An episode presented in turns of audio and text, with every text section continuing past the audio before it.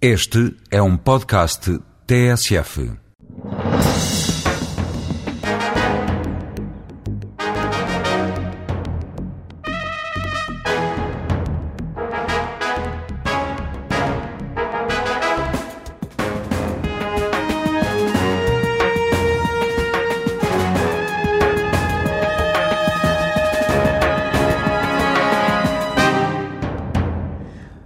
António Costa, bom dia.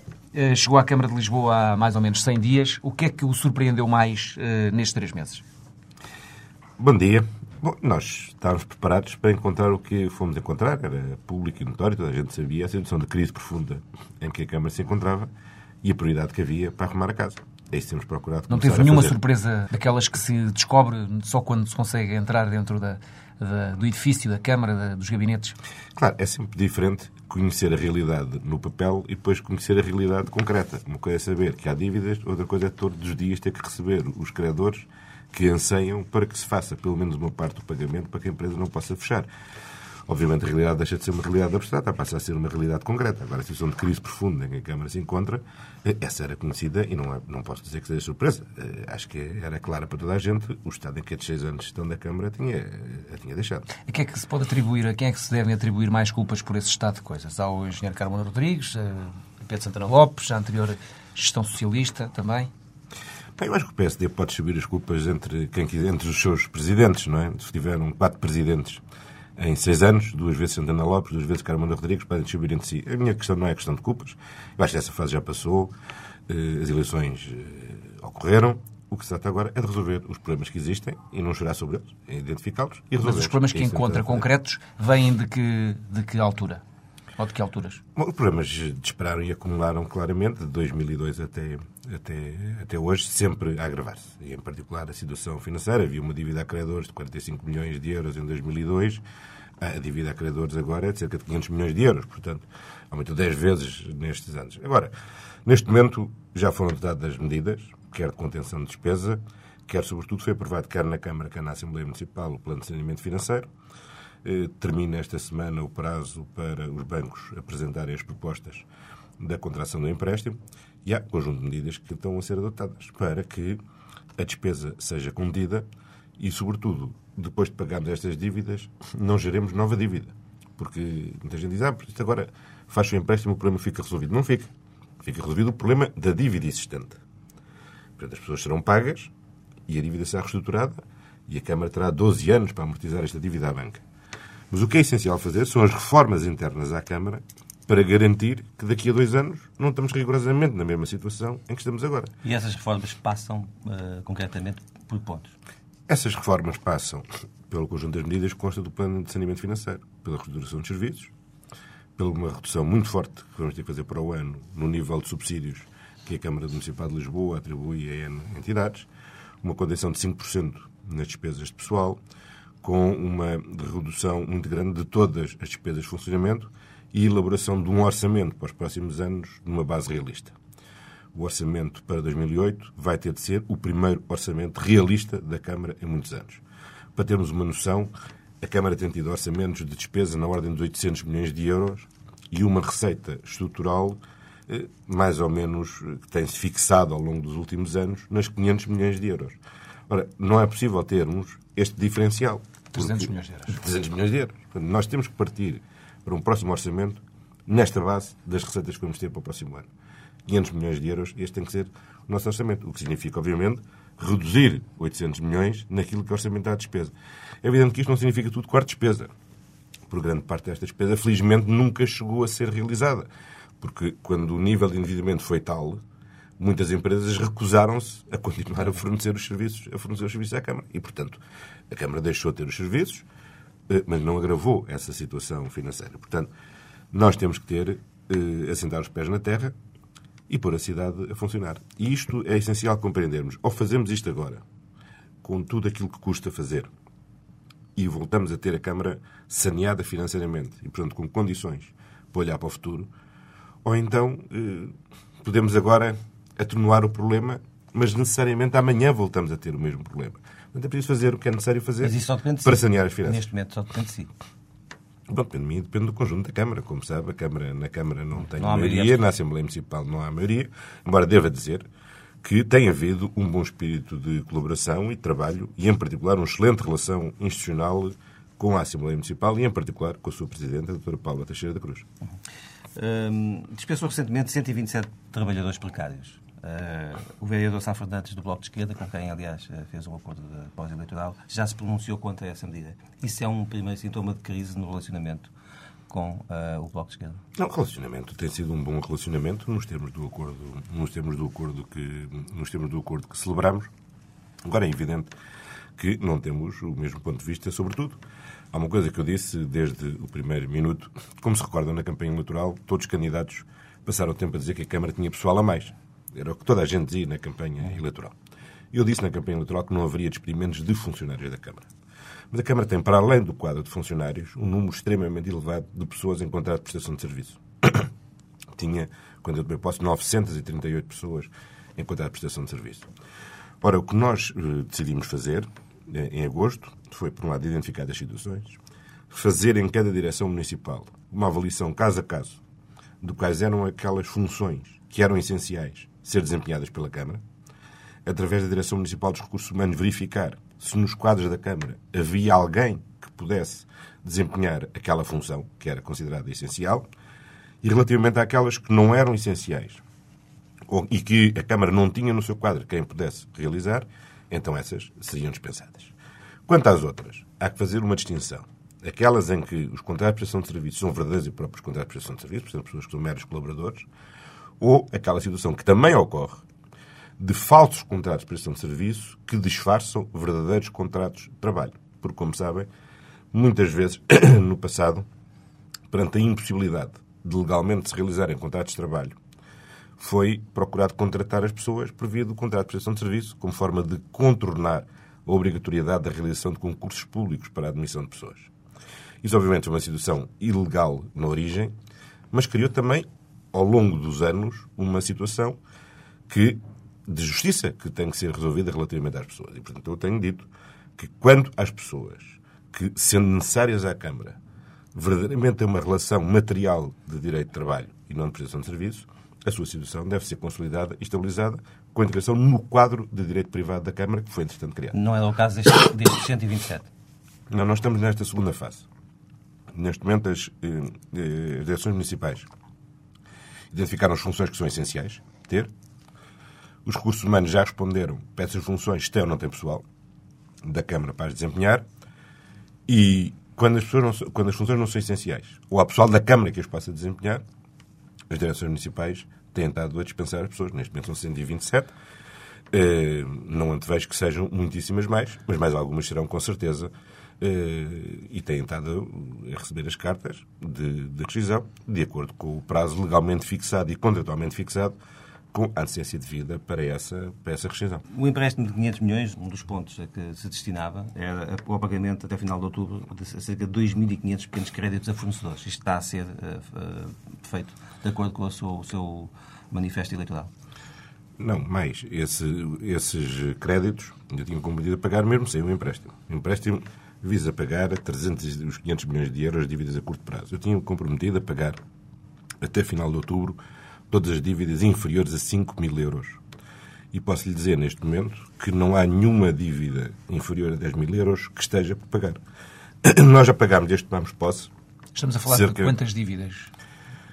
De lhe- centenas, de milhares de dívidas? De milhares de dívidas. Milhares de- Sim, não lhe posso dizer o número Sim, mas concreto, é um número- mas é um se quiser, para não, para não errarmos, larguíssimas centenas. Larguíssimas centenas. Nós já pagámos, desde que tomei posse, cerca de 60 milhões de euros de dívida. Que já estão pagas. E temos mesmo de fazer um grande esforço este ano para pagar e reduzir muito a dívida. Pelo seguinte. eh, A Câmara de Lisboa foi uma das câmaras que já em 2006 ultrapassou o limite de endividamento. E por isso o Governo já aplicou uma sanção à Câmara de Lisboa de retenção das transferências do FEF até ao montante da dívida, portanto, até ao montante do excesso da dívida, dos limites de dívida, que é, portanto, 10 milhões de euros. Tendo o Governo notificado que em, reavaliaria no primeiro semestre de 2008 em função da execução de 2007. Ora, quando eu tomei posse, nós estávamos com 80 milhões de euros acima dos limites de endividamento. O que significa que se não fosse possível inverter esta situação, não só teríamos a sanção de 10 milhões de euros relativa a 2006, como teríamos uma nova sanção de 80 milhões de euros relativa a 2007. Bom, e se assim for, se a Câmara for tendo cortes sucessivos nas transferências do Estado para a Câmara por incumprimento dos limites de endividamento, bom, nós ficamos sem a menor capacidade de ação. Portanto, nós fixámos um objetivo. É chegarmos ao final deste ano sem um cêntimo de excesso ao limite de endividamento. Já pagámos cerca de 60 milhões de, de euros e temos que reduzir a dívida ainda até 31 de dezembro, de forma a podermos chegar a 31 de dezembro sem ter excedido o limite de endividamento em 2007, portanto, com este primeiro objetivo cumprido, e estarmos, por isso, em condições de poder esperar do Estado uma reavaliação da sanção que nos foi, que nos foi aplicada eh, relativa ao exercício de 2006. Não há dúvida nenhuma, não temos dúvidas, de certeza, uh, nem eu nem José Fragoso, sobre uh, um, que, que, muita da sua ação vai passar por, essa, uh, por esse saneamento financeiro da Câmara, mas é capaz de, na perspectiva dos lisboetas, indicar duas ou três coisas que já tenham mudado, para melhor na vida das pessoas que habitam a cidade nestes últimos tempos? Eu, como se recorda na campanha, disse que tínhamos três fases. Arrumar a casa, pôr a Câmara a funcionar e preparar o futuro. Para arrumar a casa, há um ponto prévio essencial que é sanear as finanças da, da Câmara, senão nós não temos condições de fazer o que é que seja. Mas começámos já a pôr a Câmara a funcionar em algumas medidas. Nós eh, tínhamos definido a prioridade de atacar eh, o estado das passadeiras nas zonas próximas das escolas e cumprimos. Vamos agora desencadear uma segunda operação das passadeiras centrada nas zonas comerciais, tendo em conta que se aproxima a zona do, eh, digamos, a época, do, a época natalícia. Desencadeámos a operação relativa ao maior controle do estacionamento em segunda fila em área determinada da cidade e estamos em condições de brevemente alargar a outras áreas da cidade essa tolerância zero relativamente às segundas, eh, às segundas filas. E conseguimos, relativamente a um conjunto de obras que estavam paralisadas por falta de pagamento, realizar o pagamento e repor as obras a funcionar. Caso exemplar que todos os lisboetas se queixavam, que era o estado do Jardim de São Pedro de Alcântara, que estava há mais de um ano com a obra paralisada. A obra está retomada e no princípio do próximo ano teremos a obra concluída do Jardim de São Pedro de Alcântara. Uma obra que está a funcionar também é do túnel do Marquês de Pombal, que durante muitos anos foi um assunto polémico em Lisboa. Hum, Perderam-se quase dois anos, aliás, eh, com essa, com essa polémica e com alguns problemas que a obra foi, foi sentindo. O que pensa hoje eh, dessa obra? Acha que foi ter opacidade ou não? Essa obra, quer dizer, é, esse debate hoje já é inútil. Quer dizer, a obra existe e a obra funciona. E é óbvio que é obra, para quem vem entrar em Lisboa, a obra facilita. Está fora de causa. Agora, discutir hoje se era uma obra prioritária ou se as obras prioritárias eram outras, não faz sentido discutir hoje. A obra já existe, funciona, funciona. Uh, funciona os, bem? Para quem, de, de, de, que ponto de vista? De quem quer entrar ou de quem quer sair de Lisboa, indiscutivelmente funciona bem. Que teve algum impacto negativo na circulação em outras vias, designadamente na medida de liberdade, teve. Mas isso eram efeitos previsíveis da obra. Nas medidas de trânsito, nunca são 100% benéficas ou 100% negativas. Beneficiam eh, numa circulação num sentido, projeta sempre necessariamente impactos noutros, noutros pontos da, da cidade. Mas eu creio que a apreciação que as generalidades lisboetas fazem é francamente positiva quanto ao funcionamento do, do, túnel. Já iremos voltar também a temas da Câmara Municipal de Lisboa. Agora gostaríamos de aproveitar a sua presença aqui para abordarmos também alguns assuntos da política nacional. Sobretudo para olharmos para o governo de que fez parte. Uh, a que é que atribui o desgaste uh, que as últimas sondagens, sobretudo o barem de TSF, DN Mark Test, assinalou em relação ao governo e ao Primeiro-Ministro há cerca de 10, 15 dias. Houve uma queda de cerca de 10 pontos percentuais. Como é que analisa isso? Eu acho que é normal para meio do, a meio do mandato de um governo que teve um mandato e uma tão difícil como aquele que foi atribuído a este governo, que as medidas adotadas tenham uma avaliação, eh, esta avaliação por parte das pessoas. Não acho perfeitamente normal que assim seja nesta época de mandato. Eh, habitualmente, eu diria que, a meio do mandato, os governos costumam ter uma avaliação bastante mais negativa do que esta avaliação. Porque a verdade é que, com todas essas oscilações nas sondagens, há uma coisa que é certa. Em nenhuma, o PS deixou de ser o primeiro em todas essas sondagens. Como é que olha hoje para polémicas como esta das escutas telefónicas, que eram, no passado, polémicas que lhe bateu à porta? Hoje, do lado de fora, como é que as encara? Olha, não tenho seguido com muita atenção, visto tenho estado concentrado, eu diria, 26 anos por dia com os problemas hoje da, com os, com os problemas, eh, com os problemas da Câmara, não é? Mas essa é uma temática, é uma temática recorrente. Eh, o Código Penal que recentemente a Assembleia da República aprovou, aliás, por largo consenso e com base num pacto estabelecido entre o PS e o PSD, introduziu muito recentemente a disciplina nova em matéria de escutas telefónicas eh, e, portanto, não vejo como é que seja possível estar agora a querer rediscutir algo que ainda foi aprovado há muito poucos, há muito poucos meses. Mas tem agora uma posição de distanciamento em relação àquilo que o Governo vai fazendo ou tem uma curiosidade, tem alguma curiosidade em, em perceber eh, algumas opções e até em, em conversar sobre elas com alguns dos membros do Governo? Seus antigos não, colegas de governo? Sempre, eu, eu não sei, eu não, eu não sei do governo em discordância com, com, o governo. Eu sou dirigente do Partido, do partido Socialista e se deixei de ser o número dois do governo, passei à condição de apoiante número um do governo. Eu sou, este é o meu governo, este é o meu primeiro-ministro, com quem tenho total Mas interessa-se pelos temas ou está hoje muito aliviado? Não, por... claro, que, claro que me interessa pelos temas. Enfim, tenho menos tempo para, me, para dar atenção a todos os temas. Acompanho-os hoje, obviamente, com outra, com outra, com outra distância.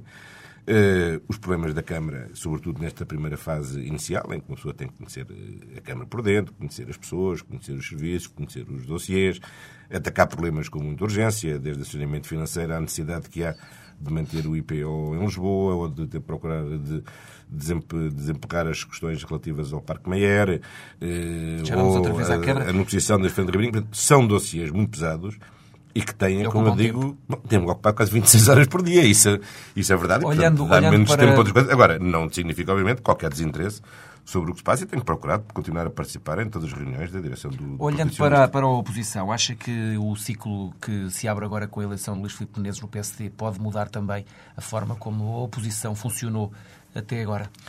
Bom, o que eu tenho constatado na oposição direta é que dois anos passados pela, sobre as eleições, o tempo parece que voltou para trás, porque voltamos a ter na primeira linha da atividade política, quer no CDS, quer no PSD, aqueles que foram responsáveis pela ação governativa que foi tão pesadamente sancionada nas últimas eleições. O Dr. Portas regressou, o Dr. Santana Lopes está de regresso.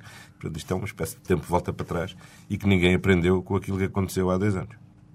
No caso do, no caso do Dr. Luís Filipe Menezes, é um dado novo na equação política portuguesa. Não acha relevante o, o aparecimento dele à frente do PSD? Sendo que, coincidiu, sendo que coincidiu com, digamos, com, estas, com estes números mais negativos do PS. Sim, quer dizer, a mudança na liderança do PSD, sendo o segundo maior, o maior partido da oposição, é sempre um dado, obviamente, relevante. Eh, não sei se pela distância eh, relativamente aos grandes centros políticos, se pelo facto da emergência do Dr. Santana Lopes tem sido menos visível essa emergência do Dr. Luís Filipe Menezes, mas eh, admito que com o tempo isso se resolva. Entendo o seu ponto de vista. Eh, acha que a presidência da União Europeia afasta os governantes eh, do país? Vamos ver, é mais uma tarefa que os, que os, governantes têm. Eu já tive a oportunidade de, de exercer uma presidência no ano, no ano 2000 e, e lembro-me bem que, de facto, durante esses meses eu tinha que partilhar as 24 horas do dia entre a ação governativa que mantinha, que, que desenvolvia, e também o exercício da presidência da União Europeia. Mas isso é uma das razões pelas quais as presidências tendem a ser rotativas entre todos, de forma a que esse ONU seja partilhados por todos os governantes. Agora, o que eu acho e registro como muito positivo desta presidência são os grandes sucessos que esta presidência tem obtido. Uh, o maior, indiscutivelmente, o Tratado de Lisboa, que será assinado no próximo dia, dia 13. Uh, eh, muito poucos acreditavam que isto fosse possível, e é possível. A capacidade que tem de procurar criar novas plataformas de diálogo com outras regiões do mundo, não só com a Cimeira Europa-África que teremos aqui no próximo mês, mas também a forma como foi possível desbloquear e retomar as conversações com a Rússia, que tem que ser um parceiro estratégico, um parceiro estratégico da maior importância. E acho que honra Portugal, honra os portugueses, ver que o governo português, eh, como aliás os anteriores governos, que enquanto Portugal exerceu presidência, que é sobre a liderança do engenheiro António Guterres, que é do professor Cavaco Silva, sempre desempenharam ao melhor nível neste contexto europeu. E um país que tanto tenta deprimir-se habitualmente e a, a, a apocar sobre a sua capacidade, acho que deve refletir sobre a capacidade que temos revelado na terceira presidência que temos de fazer grandes presidências para a União Europeia. Passada a presidência europeia, julga que o Primeiro-Ministro deverá fazer uma remodelação neste governo? Não sei, são opções A sua opinião? Exclusivas do próprio, do próprio Ministro. Não, nunca dei opiniões a Primeiro-Ministros eh, sobre, sobre, nem quando me pediram, sobre remodelações. Acho que isso é uma opção eh, de cada um. Quem constitui uma equipa, quem constitui uma equipa é que sabe como é que ela deve ser constituída, como é que deve estimular ou desincentivar este ou aquele. Como... Isso, é um ritmo, tem que, isso é uma liberdade que o próprio tem que ter. É, é assim e deve ser respeitada totalmente. Eu sempre respeitei os primeiros nessas suas opções. Alguns militantes do PS consideram que o partido está apagado em relação ao, ao governo. Uh, o que é que pensa dessa, dessa leitura? Bom, isso é um problema, é um, é um tema cíclico né, nos partidos, quando os partidos estão, estão no, no, governo. Eu acho que é importante que os partidos mantenham vivos. Tem feito, a direção do PS tem feito, aliás, um esforço para que isso aconteça. Não só as instâncias partidárias, como também as instâncias de diálogo com outras personalidades que apoiaram o Partido Socialista. Veja que o Fórum Novas Fronteiras, que tem vindo a ser animado pelo António Vitorino, tem mantido uma atividade regular. Ainda a semana passada teve uma nova iniciativa na área da ciência e isso é importante, porque as pessoas não devem evitar procurar fecharem-se nas suas funções. Obviamente, quem está a desempenhar tem menor capacidade e menor liberdade de contacto com este e com aquele, e com audição e muitas vezes percepção da realidade, e, portanto, os partidos desempenham uma função da maior utilidade, que é também canalizar muito daquilo que é o feedback da nossa ação governativa, seja numa Câmara, seja, no, seja ao nível nacional, para que o contacto com a realidade nunca se perca. Isso é absolutamente fundamental. Quando os governantes os autarcas perdem o contacto com essa realidade, o autismo eh, surge. E, portanto, é fundamental que o partido seja vivo, presente na sociedade e seja capaz de um diálogo construtivo com aqueles que o representam em qualquer instância mesmo, do poder. Mesmo assim, o PS gerou, quer nas presidenciais, quer até nas autárquicas consigo, no seu caso, militantes do PS apareceram uh, como candidatos eh, paralelos aos, aos que o partido indicava. Julga que, com Manuel Alegre e depois com Helena Roseta na, na Câmara de Lisboa, julga que uma situação deste género pode colocar-se uh, nas legislativas, por exemplo? Creio, creio que foram duas situações absolutamente pontuais e, que não, e sem continuidade tutelou polícias enquanto Ministro da, da, Justiça. Era normal, naquela altura, uh, os polícias visitarem os, os sindicatos na, na, véspera de manifestações? Uh, quando eu tutelei a Justiça, eu tutelei a Polícia Judiciária. Sim. Depois, como Ministro da é que tutelei, uh, designadamente, a Polícia de, a Polícia de Segurança Pública. Vamos a ver, as polícias têm normas de atuação regulares para a recolha de, para a recolha de informação quando, designadamente, existem manifestações. E não, não posso dizer sem concreto, uma situação dessas aconteceu, mas aconteceram certamente situações eh, parecidas e similares de haver eh, diálogo. Agora, há uma, uma coisa que sei, lembro-me perfeitamente de várias manifestações onde houve diálogo prévio entre a polícia e os organizadores, tendo em vista a melhor a eh, escolha dos melhores percursos, a garantia da menor conflitualidade, eh, garantir que não haveria nenhum problema. Isso várias vezes tem é normal que isso aconteça entre organizadores e as forças policiais. Não, aconteceu certamente. Como é que vê a polémica recente, a recente polémica das escutas que foi lançada a propósito da, da entrevista do Sr. Procurador-Geral da, da, República a um semanário? Eu tenho... acredita, acredita em escutas, uh, o senhor que foi responsável por essa área, acredita que há, há escutas que não são, que não são de, autorizadas e que não são uh, legais? Bom, eu não tenho conhecimento nenhuma, mas que é tecnicamente possível que isso aconteça, é. Já, dizer, já sentiu barulhos esquisitos no seu vamos, eh, vamos a ver. Não há nenhuma norma que não seja suscetível de violação. As escutas legais só podem realizar-se por promoção do Ministério Público e com, autorização, e com autorização de um juiz. Não quer dizer que, aliás, todas as que são autorizadas sejam legais. Temos visto várias serem anuladas, por, apesar de autorizadas, terem Sim. sido ilegalmente autorizadas. Bom, agora, escutas à margem disto, Serviços eu não tenho, eu não tenho, eu não tenho conhecimento dessa que essas escutas tenham sido e se, e se existirem, obviamente constitui crime e devem ser severamente punidas, porque é uma intermissão gravíssima na vida privada das pessoas. É adepto de uma maior liberdade de ação dos serviços secretos nessa matéria? Eu sempre, pessoalmente, falo a título meramente pessoal, sempre fui contra que se alargasse o universo de entidades habilitadas a realizar escutas telefónicas. Eh, sempre entendi e acho que o tínhamos todos a ganhar em houvesse uma única entidade tecnicamente eh, capacitada para realizar escutas telefónicas, sem prejuízo que possa realizar escutas para outros serviços. Porque quanto mais nós pulverizarmos os sistemas, maior dificuldade teremos em fiscalizar os sistemas. Portanto, um sítio para fazer escutas, mas pode ser um serviço partilhado para várias entidades. Relativamente aos serviços, aos serviços, que, aos serviços de informações, eh, o que sempre entendi é que não deve haver escutas fora, devem ser de tal forma excepcionais, não deve haver escutas fora de processo de crime. E, portanto, o que nós temos que ter, do meu ponto de vista, é uma boa articulação entre os sistemas de informação e os sistemas de investigação criminal. E, portanto, quando um sistema de informação recolhe dados que lhe permitam ter suspeita de que há uma ação terrorista, de que há uma organização terrorista e de que se justifica haver uma intervenção, designadamente a escuta telefónica, eu acho que aí, nessa altura, o que deve haver é uma abertura no inquérito de crime, sob eh, a direção do Ministério Público, e aí realizada todo o instrumental que a lei, de, que a lei faculta para a investigação criminal, incluindo as escutas telefónicas. Não acho que este problema da necessidade da investigação do terrorismo, no nosso ordenamento jurídico, diriam, ah, nos outros países fazem. Pois é, mas é que nos outros países todo o sistema jurídico está organizado de uma forma diversa. E isto não é possível. E isto é um sistema integrado, no qual não é possível mexer numa peça sem mexer no conjunto de todas as peças. Esta é a minha opinião pessoal, mas, como sabem, não é uma posição, julgo eu, aliás, maioritária hoje na sociedade, na sociedade portuguesa. Tenho visto, aliás, que quer no PS, quer no PSD, muitas pessoas entendendo que se devia rever a Constituição para habilitar os serviços de informação a realizar as escutas telefónicas. A minha opinião pessoal sempre foi contrária e não mudei de opinião nos últimos três meses.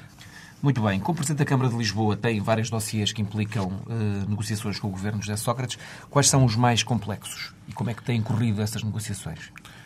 Olha, as negociações têm corrido, têm corrido bem.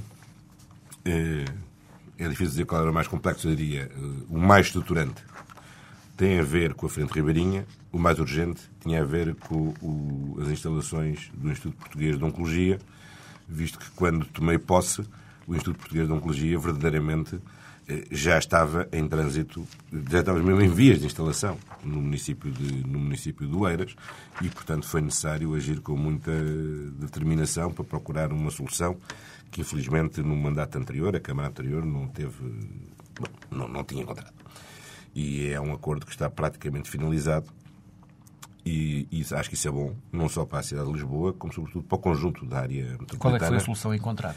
Uma solução que nós a propusemos ao Ministério da Saúde foi a instalação do IPO, do novo IPO, portanto, do novo Centro Regional de Oncologia de Lisboa, num total de quatro, um total de quatro edifícios, numa zona no, no topo norte do Parque da Bela Vista Sul, portanto, junto ao prolongamento da Avenida dos Estados Unidos da, dos Estados Unidos da, da América e junto a uma estação de metro da, da, Bela Vista, o que, portanto, assegura excelentes acessibilidades e com uma boa articulação metropolitana. Isto vamos ter ali eh, próximo, temos, temos o comboio, temos o metro, temos autocarros e, portanto, com condições de acessibilidade que a localização eh, alternativa eh, proposta noutros conselhos não assegurava. E o ponto da situação em relação ao aeroporto? O senhor no governo eram, eh, enfim, como todo o governo na altura, um adepto da solução OTA, ela esteve uhum. fechada. Eh, essa, essa questão está cada vez mais aberta e mesmo a sua posição evoluiu eh, quando chegou à Câmara Municipal de Lisboa. Neste momento é adepto da, da solução de Alcochete com, com a Portela? A ver, quando surgiu essa hipótese de Alcochete, que era uma hipótese nova, não tinha sido anteriormente estudada, o Governo decidiu eh, pedir ao Laboratório Nacional de Engenharia Civil que fizesse um estudo comparativo das diferentes opções. Esse estudo está a, aparecer, está a, ser, está a ser elaborado e eu acho que vale a pena aguardar por esse estudo para saber qual deve ser a localização melhor. Se a OTA, que era o que os estudos anteriores indicavam, se Alcochete, que é um estudo novo, agora surgido, eh, aponta como, como melhor solução. Do ponto de vista da cidade de Lisboa, eh, estamos a falar de distâncias equivalentes, entre 40 e tal quilómetros num caso e 50 quilómetros no outro, no outro caso. A questão decisiva que se coloca, quer numa hipótese, quer noutra, é como é que asseguramos um acesso rápido, barato e confortável do centro da cidade de Lisboa, quer à OTA, quer a Alcochete, se for essa localização. Quanto à OTA, a solução estava estudada e previa uma navete de ferro, portanto, um comboio que, dedicado com uma frequência de 10 em 10 minutos e com um tempo de duração de 17 minutos entre a Garda Oriente e a, e a, e a OTA. E eu tinha defendido nessa circunstância que o terminal não fosse só a Garda Oriente, mas aproveitássemos a linha de cintura para poder ser tomado esse comboio também em Sete Rios, também Entre Campos e também em Alcântara. Portanto, ao longo de toda a cidade, se pudesse apanhar o comboio, diretamente à OTA. Bom, se a solução não vier a ser a OTA e vier a ser Alcochete, bom, é necessário encontrar uma solução, obviamente, alternativa, mas que assegure igual rapidez, comunidade e economicidade no transporte do centro de Lisboa até o, até o aeroporto. E em relação à Portela, o que é que pensa o Presidente da Câmara Municipal de Lisboa?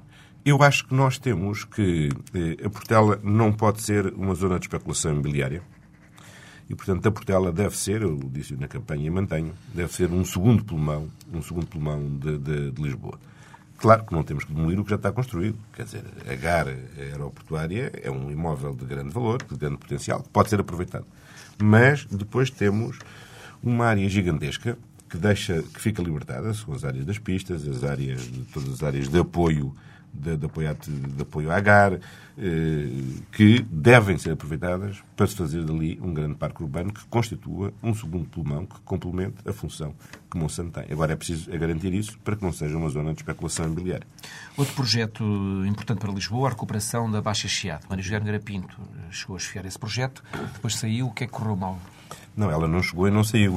Esteve designada. Não, não, eu tinha dito, eu tinha dito que e, portanto, sobre a Baixa Chiado, o que é que importava fazer? Primeiro e liderou no passado um, um, um projeto para esta. No para passado, no passado, indiscutivelmente liderou. Neste momento, o que é que fizemos? O que fizemos foi, eu solicitei à Assembleia Municipal que devolvesse o plano que tinha lá para a apreciação, já com os parceiros que, entretanto, tinham sido produzidos pelas diferentes comissões especializadas, para ser reapreciado na sessão de Câmara. Eu acho que da campanha eleitoral e do debate que se realizou ao longo do no passado, resultou claro o seguinte: temos ali uma boa base de trabalho, mas algumas das soluções concretas que constavam do plano não, manifestamente suscitam diversas oposições, desde a circular das colinas ao parque de estacionamento no estacionamento subterrâneo no Terreiro do Passo. Houve várias resistências e oposições fundadas, em meu entender, a algumas daquelas medidas. Portanto, o que eu acho que é que devemos fazer? Devemos adotar aquilo como base de trabalho, a Câmara deve reapreciar, definir o que é que deve ser alterado daquele plano e depois devemos criar uma estrutura capaz de executar aquele plano. Eh, esta deve ser a prioridade. Mas aí a, a Assembleia Municipal Pinto não era bem, uma pessoa para fazer isso. Bem, a Assembleia Municipal já nos devolveu. Eu brevemente agendarei para a sessão de Câmara um debate sobre o tema da Baixa Chiado e depois definiremos a estrutura organizativa. Eu tinha dito que achava importante o Dr. Ministro Garapinto, com a capacidade que tem e com o envolvimento que teve neste projeto, podia dar um contributo importante na liderança do projeto. Bom, são conhecidas circunstâncias em que ela entendeu que a sua presença seria contraproducente. Mas aquelas declarações dela sobre a questão das lojas chinesas no, na zona do Martim Muniz teve alguma coisa a ver com isto ou não?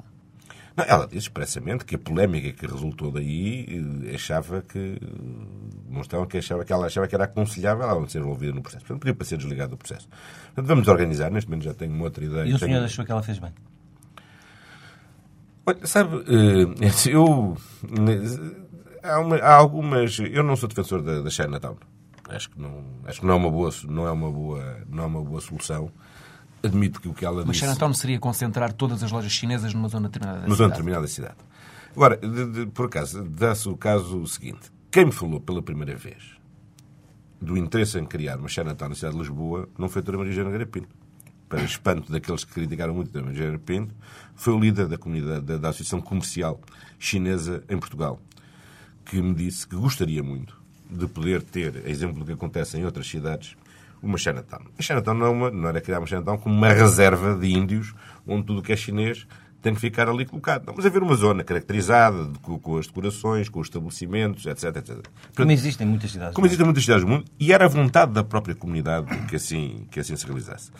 Eu não sou entusiasta, para ser, para ser, para ser sincero disso. Bom, e criação de uma Chinatown como uma, uma espécie de reserva não parece, não parece certo. E também tenho dúvidas que fosse isso que ela pensasse. Bom, não interessa. O que interessa é que, na circunstância de depois daquele debate todo, ela entendeu que não estava em condições de liderar o processo abaixado, pediu para, para se desligar, e assim sim, e assim será. Não Tem ideia de quem é que pode liderar esse processo?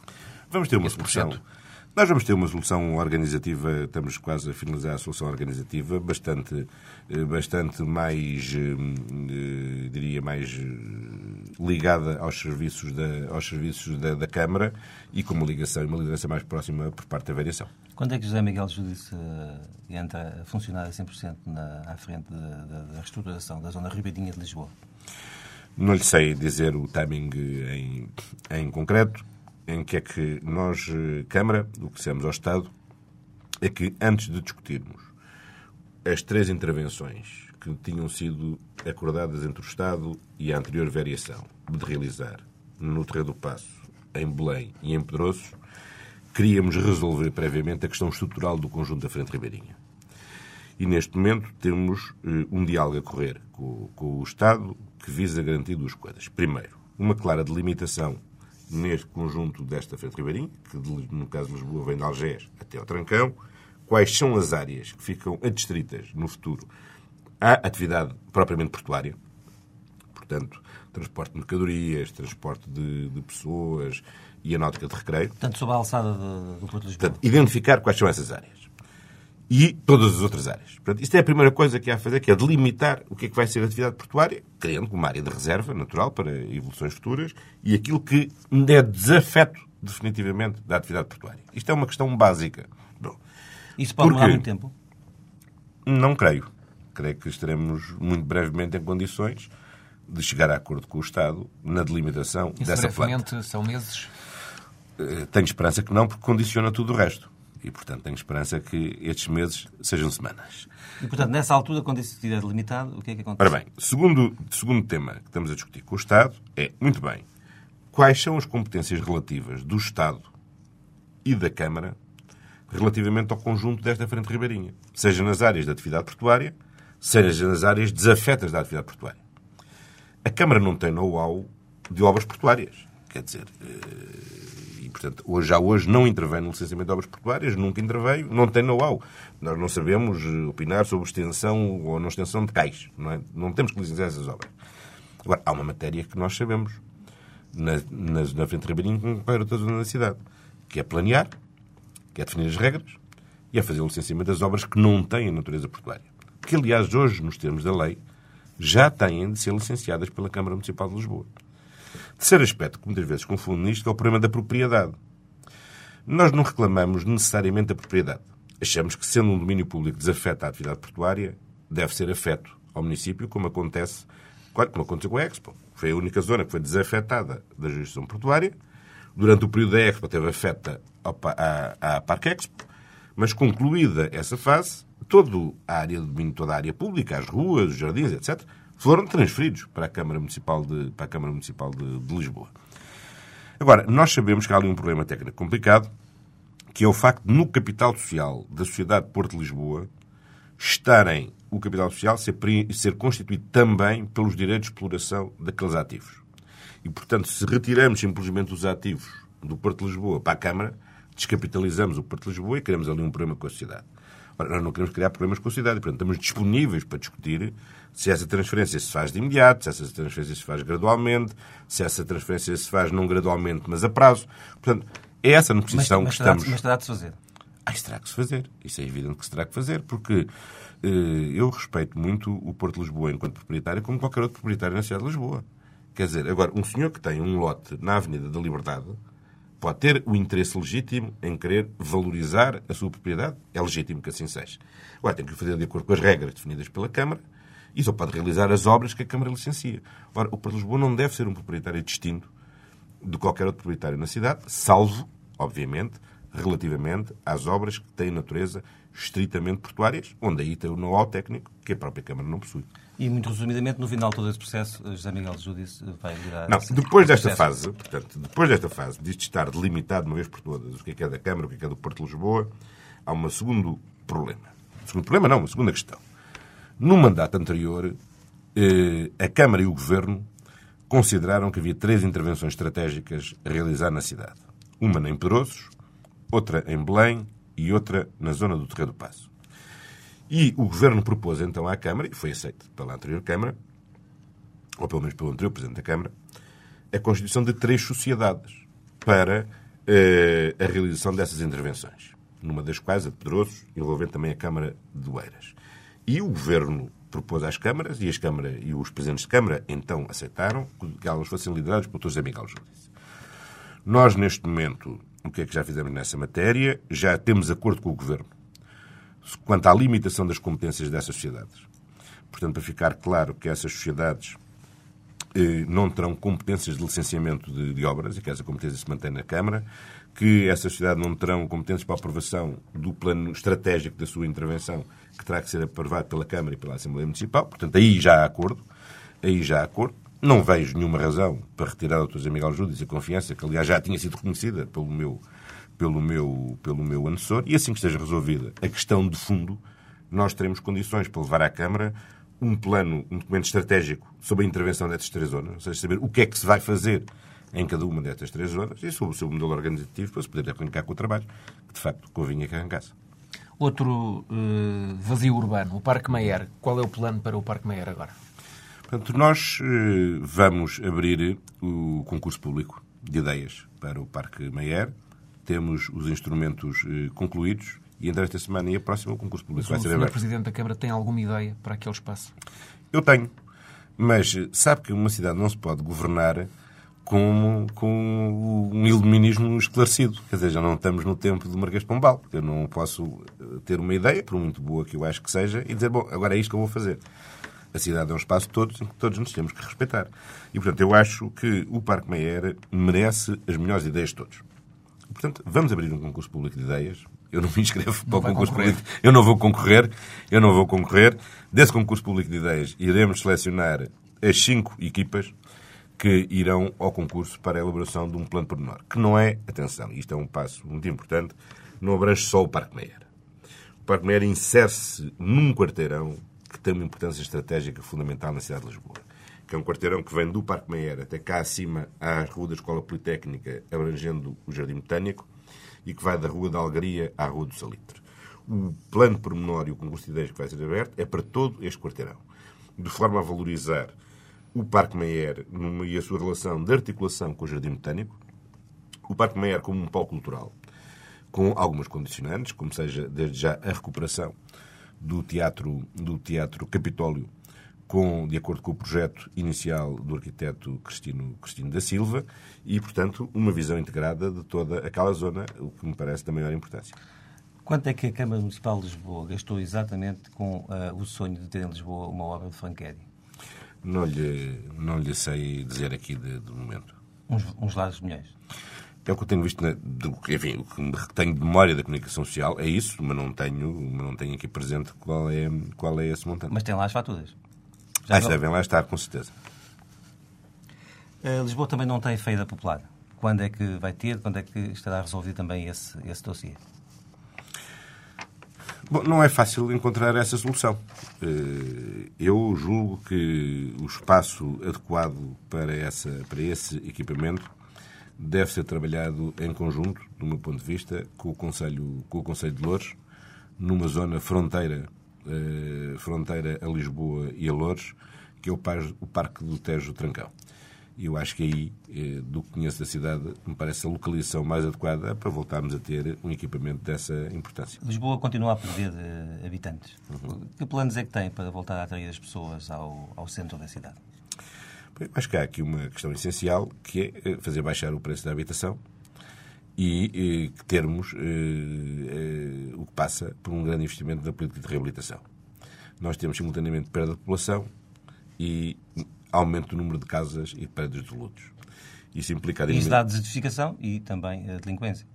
Dá um pouco tudo. Quer dizer, e sobretudo, e, isso, isso dá- dá- contribui para várias, para várias coisas. Agora, o que é que nós temos de fazer? Nós temos de fazer uma grande aposta da reabilitação, o que implica, por um lado, a- agilizar os mecanismos para que os proprietários possam realizar essas obras, agilizar e pôr a funcionar o mercado de arrendamento, o que está em Lisboa particularmente bloqueado por um mau funcionamento da Comissão eh, Municipal, que tem produzido piores resultados do que aqueles que existem em todos os outros, em todos os outros, em todos os outros conselhos.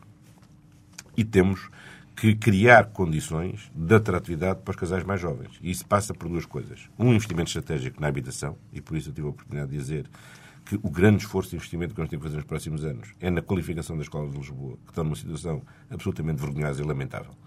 E temos de fazer um grande investimento, porque não há nenhum casal jovem que se fixe numa cidade se não tiver a garantia que vai ter boas escolas para os seus os filhos e investimento na qualidade do espaço público, que é outra coisa que os casais jovens querem e precisam. o seu manifesto eleitoral, uh, enfim, já está aqui manifestada a sua intenção de, de concorrer a um novo mandato. O que eu uh, lhe perguntaria, andando um pouco para a frente, é que marca é que gostaria de deixar ficar, uh, para além da reabilitação económica, o saneamento financeiro e económico da Câmara Municipal de Lisboa, que marca gostava de deixar na cidade? Olha, eu acho que para já, para a reabilitação da Câmara, não é só a reabilitação do ponto de vista económico e financeiro, é também da sua credibilidade. Convém não esquecer porque é que chegámos a estas eleições intercalares. Chegámos por uma gravíssima crise de credibilidade e de falta de autoridade política no seio, da, no seio do município. Mas, obviamente, isso é puramente instrumental, quer dizer, o que é decisivo eh, para arrumar a casa e pôr a Câmara a funcionar é para realizar uma ideia para a cidade de Lisboa. E a ideia para a cidade de Lisboa tem que se centrar na ideia de que Lisboa deve ser uma grande centralidade global neste contexto. Nós não somos uma cidade periférica na Europa, somos uma centralidade nesta nova economia global. Foi assim ao longo da história e é assim que temos que ser. E para isso implica o quê? Bom, isso implica a capacidade de termos de atrair funções que assumam essa centralidade, de termos uma cidade com a qualidade de vida que permita fixar aqui e atrair para aqui não só investimento estrangeiro, como a capacidade de sermos uma cidade que seja um centro criativo. Hoje é isto absolutamente decisivo. E isso decorre de um conjunto de medidas que têm que ser tomadas, das mais variadas. Eh, desde criar condições, como estamos a criar em um diálogo profundo com a Fundação Champalimau, para viabilizar a instalação na cidade de Lisboa do Centro de Investigação Científica em matéria cancerígena que eh, a Fundação Champalimau pretende, pretende instalar na cidade de Lisboa. Há parceria que estamos a desenvolver com as universidades para afirmar Lisboa como uma cidade, como uma cidade Erasmus, como o esforço que estamos a fazer e que temos que fazer à revitalização da Baixa e de todo o casco histórico da cidade, que é um elemento único e diferenciador da cidade de Lisboa no contexto, no contexto global. Sente que a Câmara de Lisboa pode ser uma, um trampolim, uma plataforma para outros voos políticos mais altos? Não, olha, para já não tenho. o que eu sinto, o que eu sinto é que é uma tarefa muito aliciante que como eu disse há pouco, eh, exijo mobilizar-me 26 horas por dia para este desafio e é nesse, totalmente concentrado neste objetivo em que estou e estarei certamente... Mas no, no passado recente tem estarou, de quebra estarei, que ao outro lado. Pensa estou e estarei certamente caso. nos próximos dois anos e se os lisboetas assim o desejarem, pelo menos mais quatro. O senhor é advogado, mas é um político profissional desde muito cedo. Eh, não sente a falta de uma carreira profissional às vezes? Não, sabe, eu tenho carreira profissional, eu fui 10 e 10 anos à advocacia. Nestes 3 anos em que estive na oposição, eh, fiz, aliás, questão de reassumir um antigo cliente que insistiu muito que reassumisse. Fiz questão de o fazer para eh, verificar que continuo a saber escrever uma petição inicial, responder uma contestação, interpor um recurso, fazer eh, um julgamento. E, felizmente, era um processo tão complexo e rico que me permitiu fazer um pouco tudo, aliás, com sucesso, passa em modéstia. E, e é uma profissão que eu gosto. É uma profissão que eu gosto. E sabe que eu acho que não se pode estar na vida política sem ter a certeza que se as coisas correrem de uma forma diferente daquela que nós desejamos que corram, eh, temos uma segunda vida para, para, para exercer. É também por isso que me tenho dedicado à produção de puzzles, pelo menos é outra atividade que é preciso diversificar. Não, mas é preciso, uma pessoa tem que, na vida política, tem que saber que isto é uma vida de que não, isto não é propriamente uma carreira, não é? Não é uma carreira, é uma, são mandatos que se cumprem e que podem ou não podem ser, podem ou não podem ser renovados. E que isso acontece. Eu, quando deixei o Parlamento Europeu para vir para o Governo, eh, eu não era deputado, não era e não sou deputado da Assembleia da República, não sabia que eh, se um dia fosse remodelado, nesse dia estava no desemprego. Portanto, isso faz parte da vida e, portanto, para isso eu tenho que ter utensílios que me permitam viver, porque, enfim, não, não sou rico, não, a minha família não é rica, e, portanto, se deixar de ser essa função, tenho que arranjar trabalho para, para viver. Então, isso é, mas isso faz parte da vida. Eu fiz-lhe esta, essa pergunta, mas a verdade é que a sua carreira aponta toda num outro, num outro sentido, a sua importância política no país e no Partido Socialista. Sente-se preparado para um dia ser Primeiro-Ministro ou Presidente da República? Não foi questão que alguma vez tivesse, que se tivesse colocado. Foi a entrevista com o Dr. António Costa. Obrigado pela sua presença neste Discurso Direto, um programa da TSF e do Diário de Notícias.